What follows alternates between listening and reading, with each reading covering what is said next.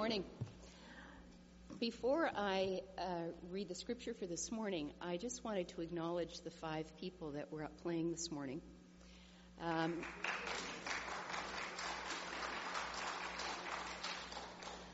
I recognize that we are the beneficiaries of decades and decades of practice on their part, and uh, it is a gift. So thank you, Allison and the dudes. That was just great.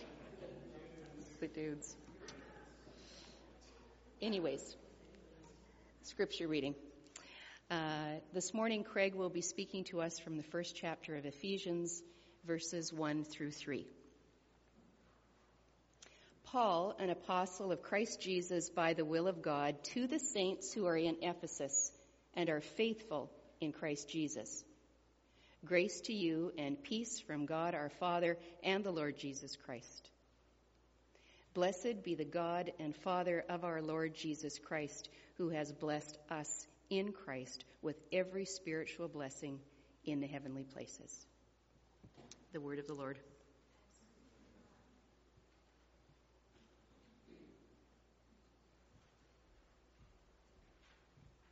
At this point, I'm going to invite Craig up. Uh, Craig is joining us this morning. He's a, a pastor at 10th Church in Vancouver. Um, and it's Craig uh, pa- Pagins. I right. asked him before the service, and I'd forgotten already, but Pagins. That's right, yeah. Craig Pagins. Uh, I'm just going to pray for you, Craig, this morning as we uh, begin. So. Lord, we thank you for blessing us with Craig's presence here this morning. Lord, I pray that you would bless him as he speaks to us. Uh, let his uh, let his words be of you. Let it be the Spirit speaking through him. Let the study that he has put into this morning be beneficial. Let him speak your truth. In Jesus' name, Amen.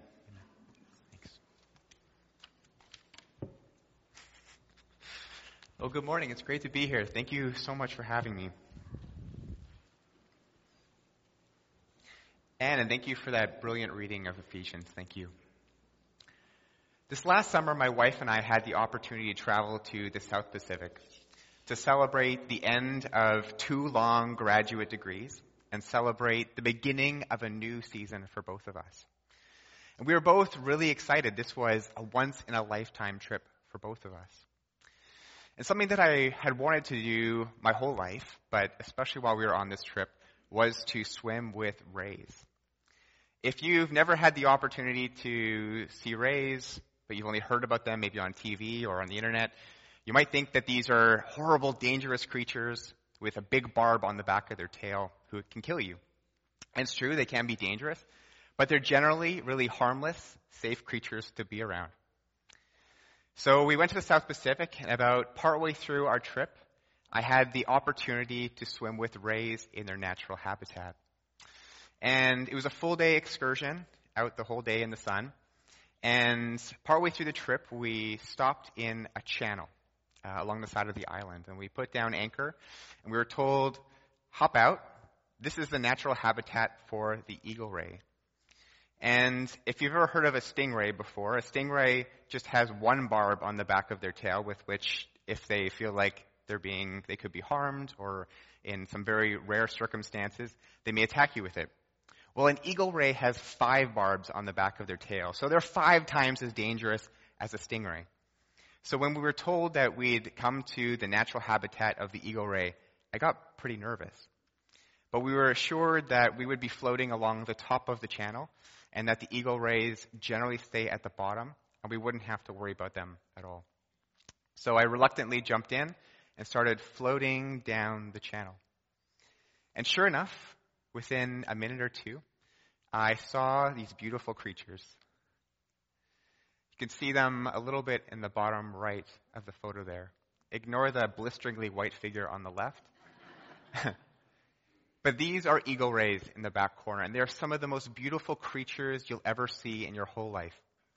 They look like majestic flying seabirds flying all in unison down the channel towards me. And I was actually so surprised. They were so beautiful. I, I didn't know what to do at first. But I quickly regained my motions and wanted to take pictures of these beautiful creatures, knowing that I'd probably never have the chance to travel to the South Pacific again and see them. And about a few minutes later, as these beautiful eagle rays approached me, three of them broke off and began to do their own thing over to my left. And I didn't really care. I wanted to get beautiful photos and take in the rest of the flock of eagle rays, or pod of eagle rays. And taking photos, really enamored by their beauty, when I looked back and I noticed some of the rest of our group starting to swim back towards the boat. And my wife motioning to me to look to my left. And with a lot of nervousness, I looked over to my left and saw the three eagle rays that had broken off from the rest of the group coming directly towards me. Now, do you remember when I mentioned that there's eagle rays are typically pretty harmless and will only attack in very few, very rare circumstances? Well, it just so happens that eagle rays that are hoping to mate is one of those rare circumstances. And the eagle ray that was in the front of the group was a female. And the two that were following behind were very young, eager, male eagle rays, looking to vie for her attention and her affection. And she was coming straight towards me. So having realized the reality of the situation around me, I quickly turned and swam as quickly as I could back to the boat, hoping to outswim these three eagle rays. And as I approached the boat just before I got in, I looked back, saw that they had luckily turned away and gone in a different direction, and that I was okay. But having not seen the reality of my situation, having my wife not blessed me by pointing out the reality of my situation, I would have probably been in a lot of trouble and possibly could, may not be here today. The first three verses from Paul's letter to the Ephesians, Paul's hoping to open our eyes to a true reading, a true vision of the reality around us. He's hoping us to see with lenses that open us up to the reality of the world. And Paul summarizes this true vision of reality with one word blessed. So, Anne, you've read so beautifully this scripture, but we're going to read it one more time together. Um, I'll read it, and if you can follow along, just to remind us of um, this, this scripture. So this is Ephesians chapter 1, verses 1 through 3. Paul, an apostle of Christ Jesus by the will of God, to God's holy people in Ephesus, the faithful in Christ Jesus. Grace and peace to you from God our Father and the Lord Jesus Christ. Praise be the God and Father of our Lord Jesus Christ, who has blessed us in Christ with every spiritual blessing in the heavenly places. Would you pray with me? Jesus, we thank you for your word that has spoken to us and that is speaking to us. Thank you for the ways that you have also spoken to me and prepared me for this message. Lord, we pray that you would open our eyes to a true reading, a true vision of reality around us, and that we would learn to be a people who see and live in light of that true reality.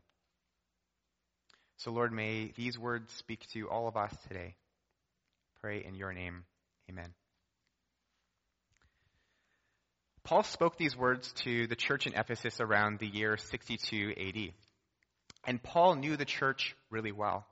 He had lived, he'd ministered, he taught to this church for over four years while living in the city of Ephesus. And initially, he was speaking primarily to a Jewish audience, teaching from synagogue to synagogue. But eventually, he received so much resistance in the city of Ephesus, teaching in these synagogues, that he was forced to stop his teaching in the synagogues and go and teach somewhere called the Hall of Tyrannus, which sounds a little bit like a Star Wars name rather than a biblical character. But Tyrannus was a Greek speaking philosopher living in the city of Ephesus. And so he goes from speaking primarily to a Jewish audience in synagogues to a Greek speaking audience in the hall, the lecture hall of a philosopher. And so unlike many of the churches that Paul preached at, taught at, lived at, this church gained a little bit more of a Greek speaking flavor. A lot of the churches were primarily Jewish, whereas the church in Ephesus was primarily Greek by background. And Ephesus was a famous city in, uh, in the empire, in the Roman Empire. It was famous because it was the capital of the Roman province of Asia. And people would travel all throughout the empire to come and live there. And they come to travel there for a number of reasons. But initially, people came to travel there because after it had been wiped out by the Romans and then rebuilt, Romans traveled there in order to seek their own wealth. You see, Ephesus was located along the western border of the province of Asia. And it was a very commercially strategic location because if you wanted to trade anything throughout the empire, you'd have to go through the city of Ephesus. So, if you wanted to trade something coming from Rome and you wanted to take it to India or China or northern Asia, you had to go through Ephesus. If you wanted to bring silks from China and bring it back to the capital of the empire, Rome, you had to go through Ephesus. And if you wanted to bring anything by land coming from the area of Asia, so north of modern day Turkey, three of the major roads, of the biggest roads in Asia, converged upon the city of Ephesus. This was a major strategic point for commerce in the empire. So if you were looking to become a wealth, wealthy young businessman or businesswoman, you would travel to the city of Ephesus. And so the people of Ephesus cared very much about how much they made, about their financial well-being, their family's financial well-being. And they were likely one of the wealthier churches uh, that Paul had ever come into contact with. It was not only an important city because of its commercial significance, but because of its religious significance. See, people would come throughout the empire, and when they would travel to Ephesus, they would bring with them their language, their culture, their religions. But within Ephesus, there was primarily one major religion, and that was known as the cult of Diana or the cult of Artemis. And Diana was the goddess of health. And so if you were sick or you wanted long life or healing, you would come to the temple and you would pray to the goddess Diana. And so people in Ephesus cared very much about their health and their well-being, and they were trained over many years, especially those who grew up going to the temple, to care their, about their health. And if you wanted to gain an idea of how important uh, a god or a goddess was in the ancient empire, you would look at the size of their temple. In the ancient world, much like Texas, bigger is better. And so the Parthenon, has anybody ever been to Rome before? Have you been to the Parthenon? Okay, some of you have been to the Parthenon. It's a great big building, isn't it? Well, the Parthenon was one of the homes of one of the Roman gods, and the Temple of Diana was four times larger than the Parthenon. To give you an idea how big it is, it's about the same size as a modern day American football field. So it was a huge building, and it was adorned with jewels and gold, overlaid with silver. It was amazing. It was considered and called the jewel of Asia. So people worshiping at the Temple of Diana would have thought, wow, this is a God who is big, is powerful. And if I care about my, my health, about my well being, I should come and worship here. So, this was a church that was primarily Gentile, that was primarily Greek speaking, who grew up caring very much about how much money they made, about how they looked, and about their own health. It was a multicultural city with people from different backgrounds speaking different languages, bringing different cultures. Sounds actually a lot like another city I know, doesn't it? like Vancouver and the North Shore. A city that is also a gateway to the rest of the world, bringing people from all around the world to it. A city that is comparatively very wealthy and who cares very much about their health, their Lululemon pants, and doing yoga. This is a lot like our own city. So let's contrast the city of Ephesus and even the church of Ephesus with Paul. Paul, at the time of writing this letter, was writing from Rome under house arrest. He's writing under house arrest, which means that he's chained day and night to a Roman guard. And he's not chained just to any Roman guard, he's chained to the Praetorian Guard. These were the ancient equivalent of the U.S. Navy SEALs. These were, these were the best of the best in the Roman legion. And for Paul to be chained, literally with metal chains around his hands and his feet, chained to a Praetorian guard, he likely knew he wouldn't be going anywhere anytime soon. And yet, when he writes his letter to the church in Ephesus, he doesn't begin it by saying, My life is so difficult. Look at how poor my circumstances are. He likely, in fact, would have been poor in, in money. Uh, if, he, if, he, had brought any along the way uh, when he had left initially, he likely wouldn't have anything by the time he got to Rome. And he'd probably be in bad health as well, being stuck under house arrest with very little exercise, not seeing the light, and also not eating well. So he had every reason to open up this letter to the Ephesians, to one of the churches who are the richest, healthiest church, by complaining and showing them about the poverty of his own situation. But instead, Paul sees his reality through a completely different lens, one that he summarizes as blessed. And he starts the letter by blessing God the Father and by blessing this church. Now, I think many of us have an idea what it means to bless God the Father, whether you're a part of a religious community or not. My wife had the opportunity to travel to the Antarctic a number of years ago. And while traveling to the Antarctic, she was with a number of scientists, teachers, professors, and they were taking scientific measurements of the Antarctic and taking photographs, beautiful photographs, of much of the wildlife. And while she was there, they decided one day to go hiking up to the top of a mountain to get a view of the area. And though, so they hiked up, and all along the way, they were laughing and joking, telling stories. But when they got to the top, they saw this, or something similar to this a beautiful view of the mountain range and the area surrounding where they were. And when they got to the top, they simply stopped and went silent and sat there for a few minutes just taking in the view. And then one of the people who Sabin was, my wife Sabin, was traveling with, said something They emerged from the feelings that were coming up deep within him. He said, seeing a view, a view, such beauty as this, I can see how a God could exist. And he wasn't somebody who believed in God at all himself. But that for all of them, there was this swelling inside of them of thanksgiving for the beauty that they were able to see, such that they were longing to give thanks to something or to someone.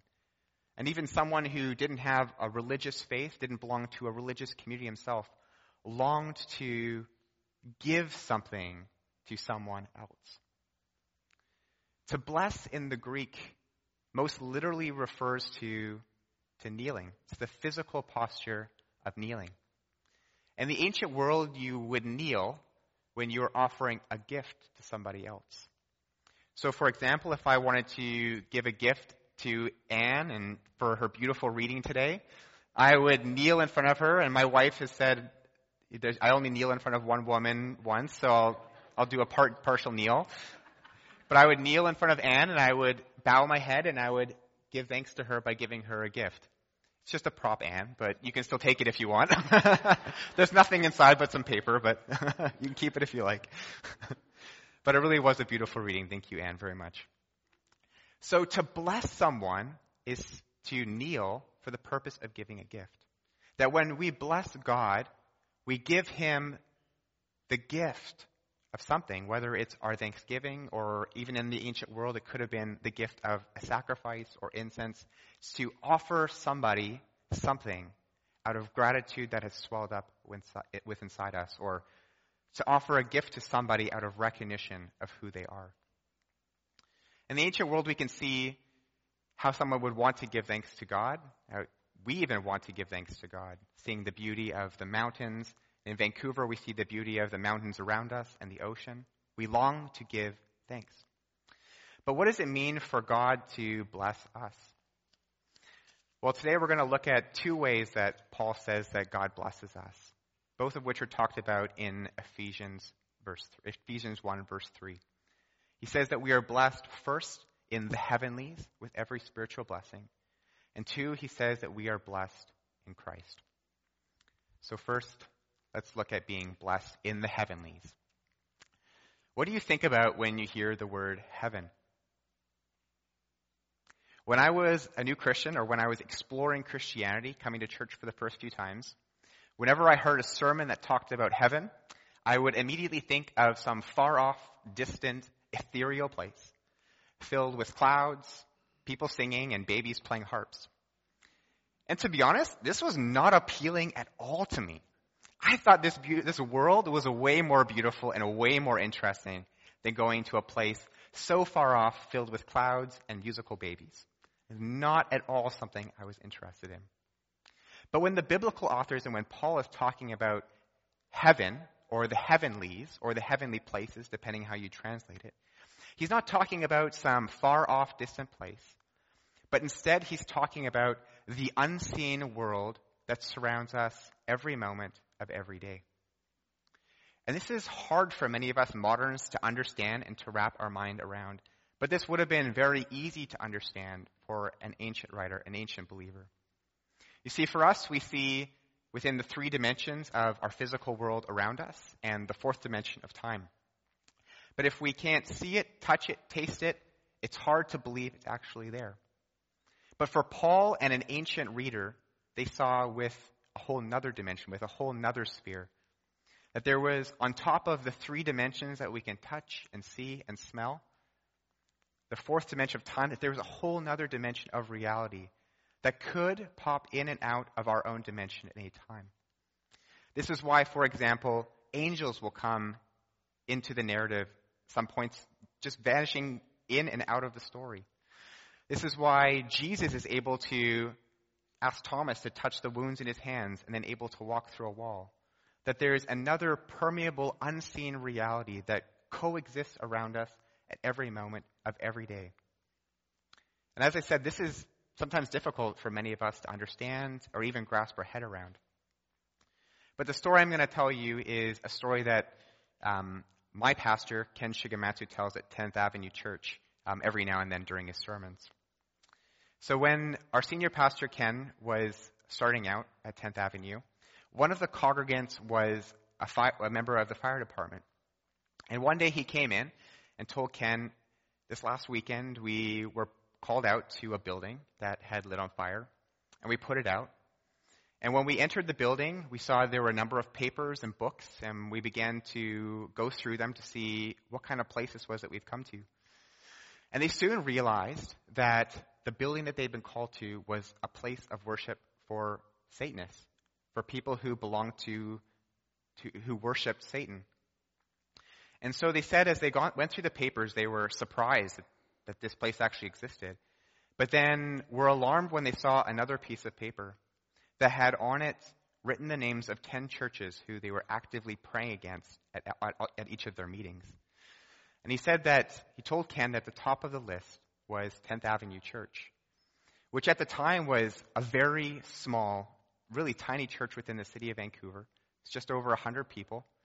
And that even though on the outside, Pastor Ken and many of the people in there felt like they were having a, really small impact in the community and the world around them, that in fact they were having such a big, a big impact in another unseen area, a realm of reality that those people who were worshiping Satan were feeling opposed against to such an extent that this tiny little church would be at the top of their list of churches that they were praying against. And this can be the same, this can be the same for us sometimes as well, that even though we feel like we can be having a very small impact in the visible world around us, that we can in fact be having a very big impact in the world that we can't see, or that we may see at some time, at some later place.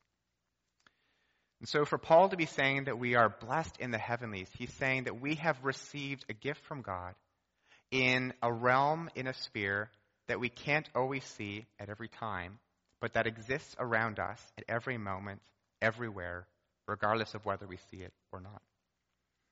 But Paul goes on to say that we're blessed in the heavenlies with every spiritual blessing.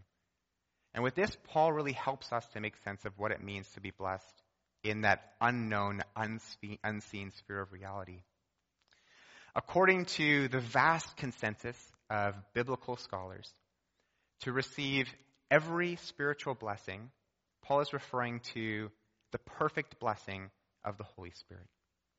That what we have received from God is we have received the perfect gift of the Holy Spirit, which gives us a new status and new ability to affect the world, both the seen world that's good and surrounds us every moment of every day, and the unseen world that we may not be able to see, that we may not be able to touch, but nevertheless exists around us every moment of every day. That when we pray, we may not feel like our prayers are being seen or heard or answered or had any impact at all. That they may in fact be having an impact somewhere else, in some other realm, in some other place that we cannot immediately see before us. And Paul goes on to say that we're not only blessed in the heavenlies with every spiritual blessing, but he says that we are blessed in Christ. According to one theologian, being blessed in Christ is the greatest reality, the greatest truth that Scripture has to teach us. That's a pretty great claim. But what does he mean? What does Paul mean to say that we are in Christ? Well, to be in Christ, we have to go back about 4,000 years. Go back to a man named Abraham.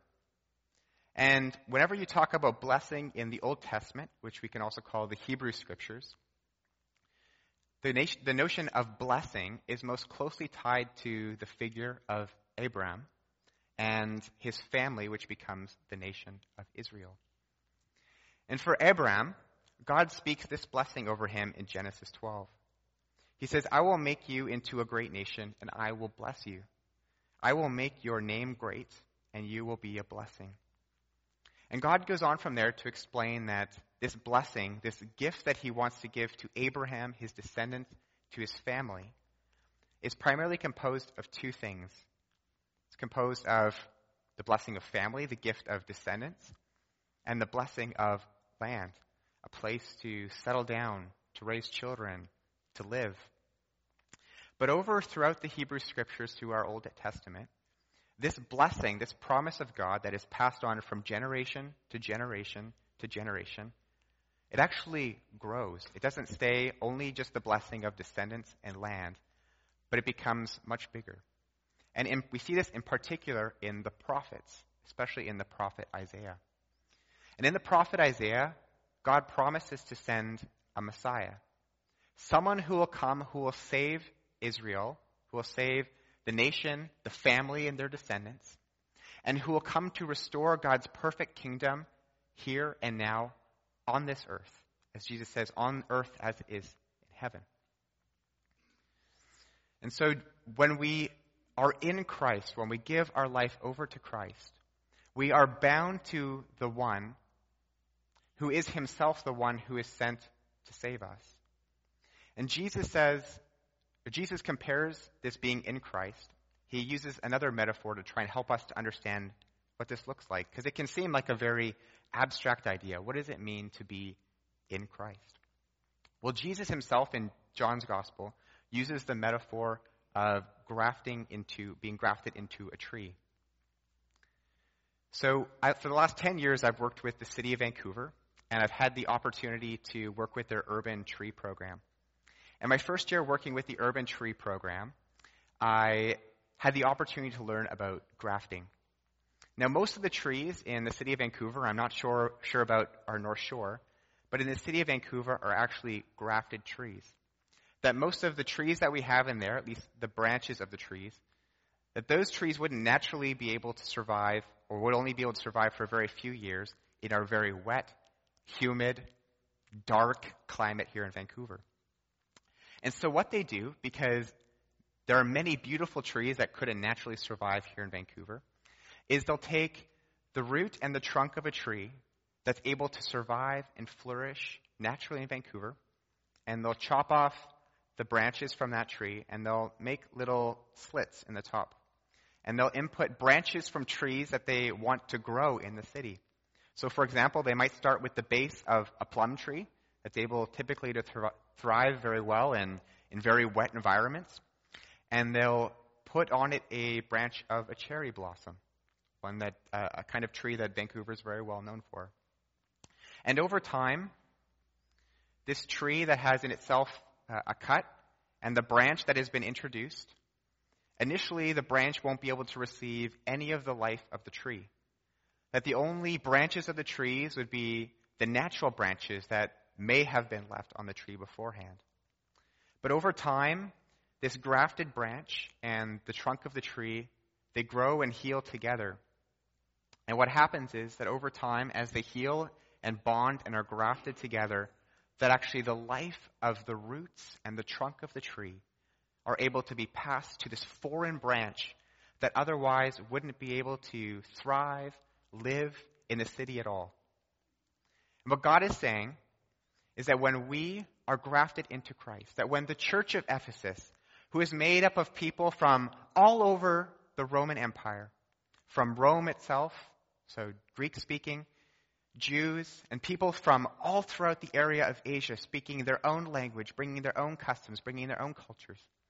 That when we give our life to Jesus, that we are grafted into the branch, that, sorry, we are grafted as branches into the trunk of the tree, that we are given a family, we are given promises, we are given a blessing that we otherwise had no right to on our own.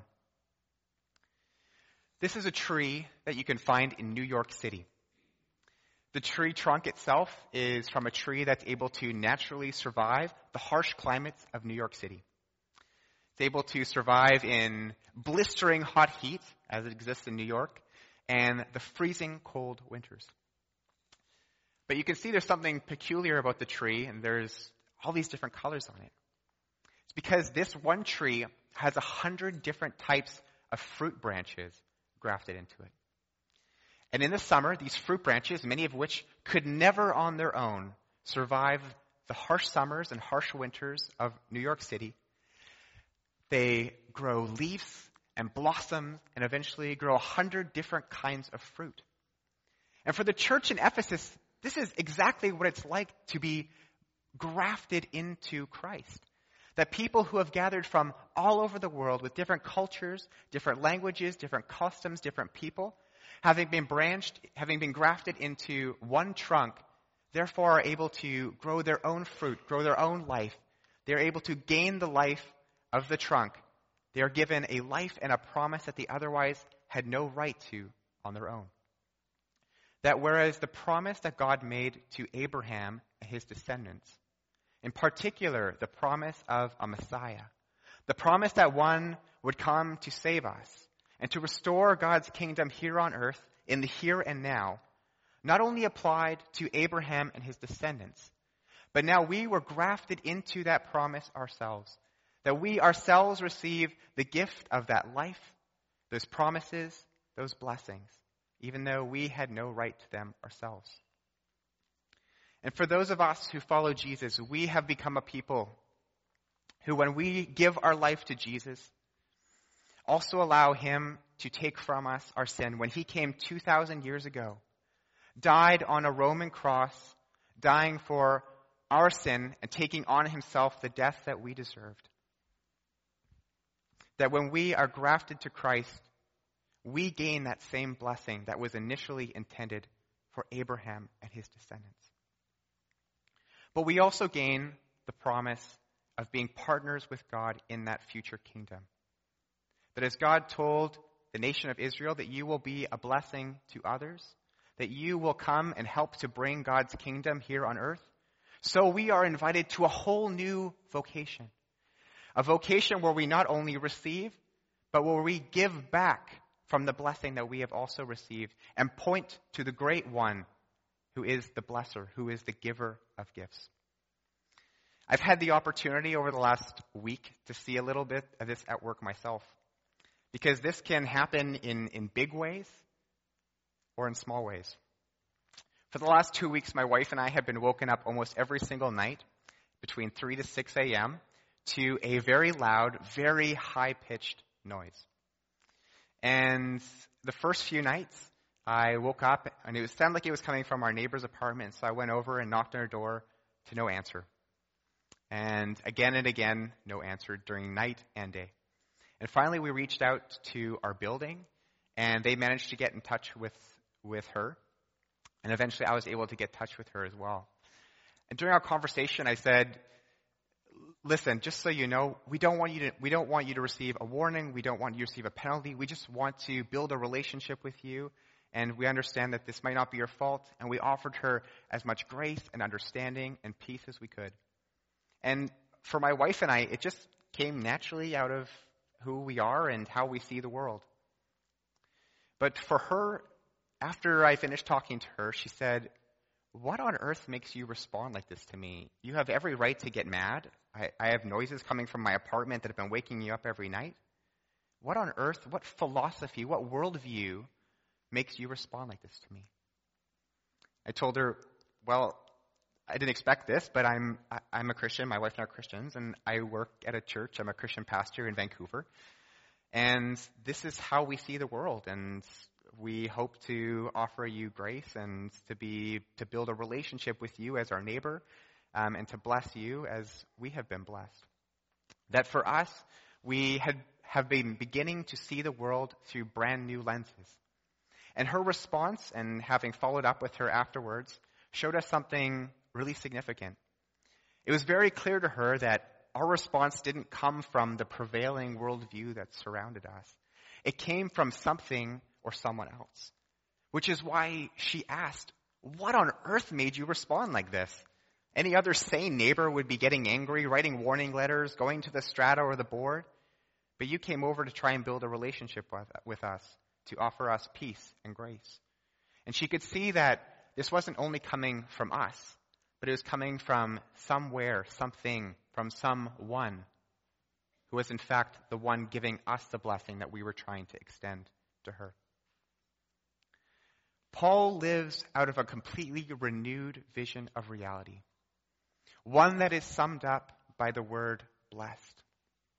And even though Paul is in literal chains, in poverty and in poor health, that he speaks, it overflows out of his mouth and through the whole letter of Ephesians blessing, thanksgiving, praise, and grace.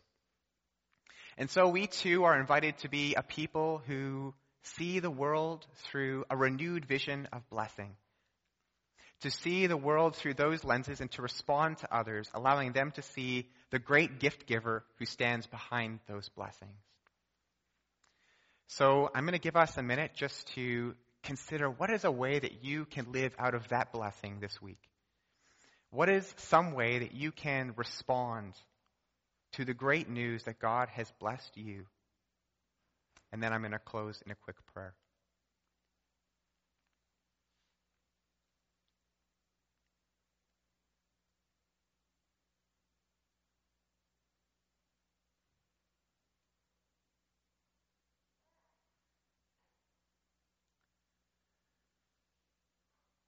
Lord Jesus, we thank you that you are so good to us.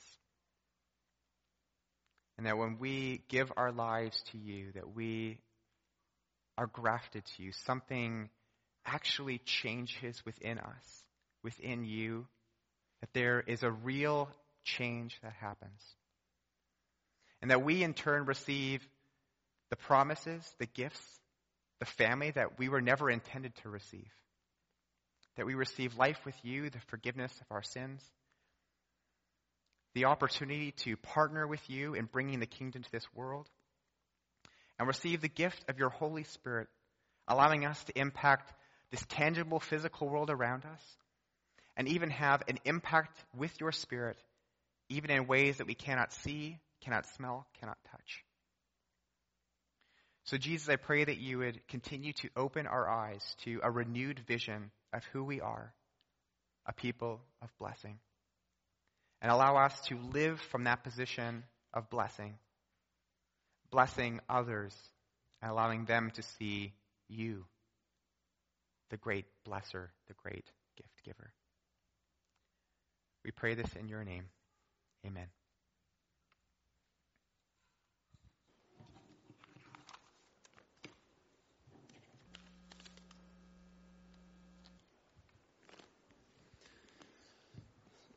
We'll move now into our time of communion, um, and this is just one of the many ways in which Christ has blessed us. Uh, the most significant blessing that He's poured out for us was His blood. So we remember that sacrifice he made. It says, and he, uh, now as they were eating, Jesus took bread, and after blessing it, broke it, gave it to his disciples, and said, Take, eat. This is my body. And he took a cup, and when he had given thanks, he gave it to them, saying, Drink of it, all of you. For this is my blood of the covenant, which is poured out for many for the forgiveness of sins. Lord, we think of this sacrifice that you made, and we are thankful for it. Help us to not take it for granted. Let us remember this amazing, immense sacrifice that you made for us. And as we partake of it this morning, Lord, we ask that you would remind us that we are of one body. We have been grafted into you. We are now one family through the sacrifice you have made for us. Lord, we thank you for that. Amen. Here at Sutherland, we always say that this is a table of inclusion, not exclusion. If you know Christ or would like to, you are welcome to participate. Ushers can come forward, please.